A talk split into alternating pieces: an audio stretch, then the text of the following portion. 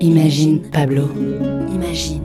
Un podcast du Musée national Picasso Paris.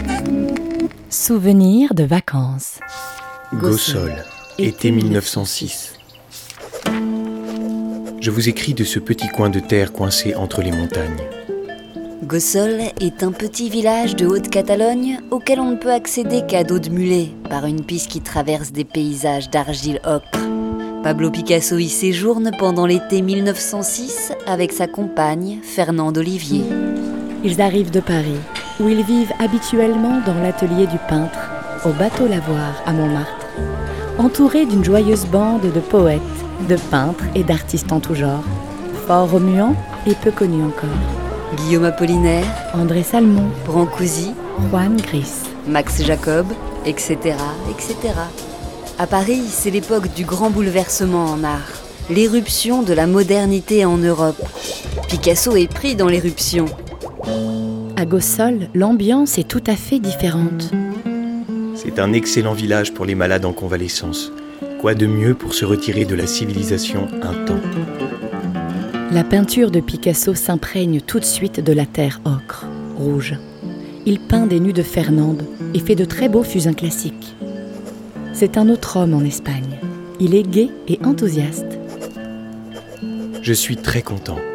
J'ai fait un tableau où il n'y a pas de trous. Je veux dire que les trous n'y ont pas une valeur perspective. Lettre adressée à Max Jacob. Dis ça à Apollinaire. C'est une chose très importante pour moi. Picasso élimine les trous et la valeur perspective. Mais qu'a-t-il donc en tête quand il peint ainsi? Gossol est bien le point de départ de la réévaluation de l'espace que sera son cubisme. C'est le jour et la nuit, c'est l'orange et le bleu, c'est le rapace et la fourmi entre ce qu'il vivait hier et ce qu'il vit aujourd'hui. À Gossol, le rythme est différent. Très différent. Les pensées peuvent voler avec le vent, s'arrêter sur un brin d'herbe et repartir à dos d'oiseau. Quand il arrive à Gossol en 1906, Picasso est dans sa période rose. À Paris, il peint des toiles faites de roses orangées qui représentent des scènes de cirque. Les couleurs représentent mes émotions. Bleu, Mélancolie qui regarde la pleine lune. rose, Clown blanc, acrobate qui fait un double axel. rouge, Le désir qui fait de la corde à sauter. L'art de Picasso s'inspire de ce qu'il ressent, de ce qu'il vit, de ce qu'il voit. Et ici, à Gossol, que vais-je peindre? Picasso prend pour modèle les habitants du village. Des gens qui, à l'image des paysages, sont authentiques, sans phare, sans maquillage. comme ces deux enfants qui arrivent vers nous.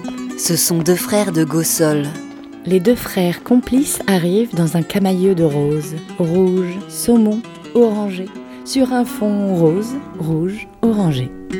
L'un a le regard noir, pointé sur nous, L'autre, accroché aux épaules de son grand frère, est juste esquissé.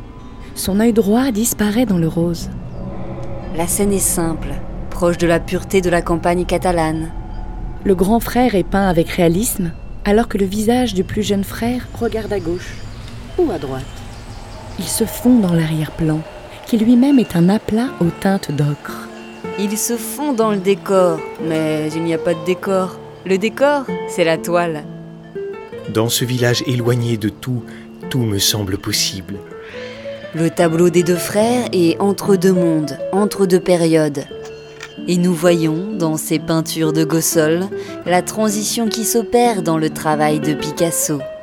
Dans cette gouache, on retrouve les marqueurs de la période rose. Mais les corps y sont traités comme des sculptures. Les silhouettes se détachent du fond uni et elles avancent vers nous. Les deux frères avancent, ensemble, ils vont dans le futur. Le futur pour Picasso aura des tonalités du cubisme. Un podcast réalisé et conçu par Pauline Coppen et Elsa Denac. Avec les voix de Grégoire le Prince Ringuet, Étienne Monet. Elsa Denac et Pauline Coppen. À retrouver sur le site du musée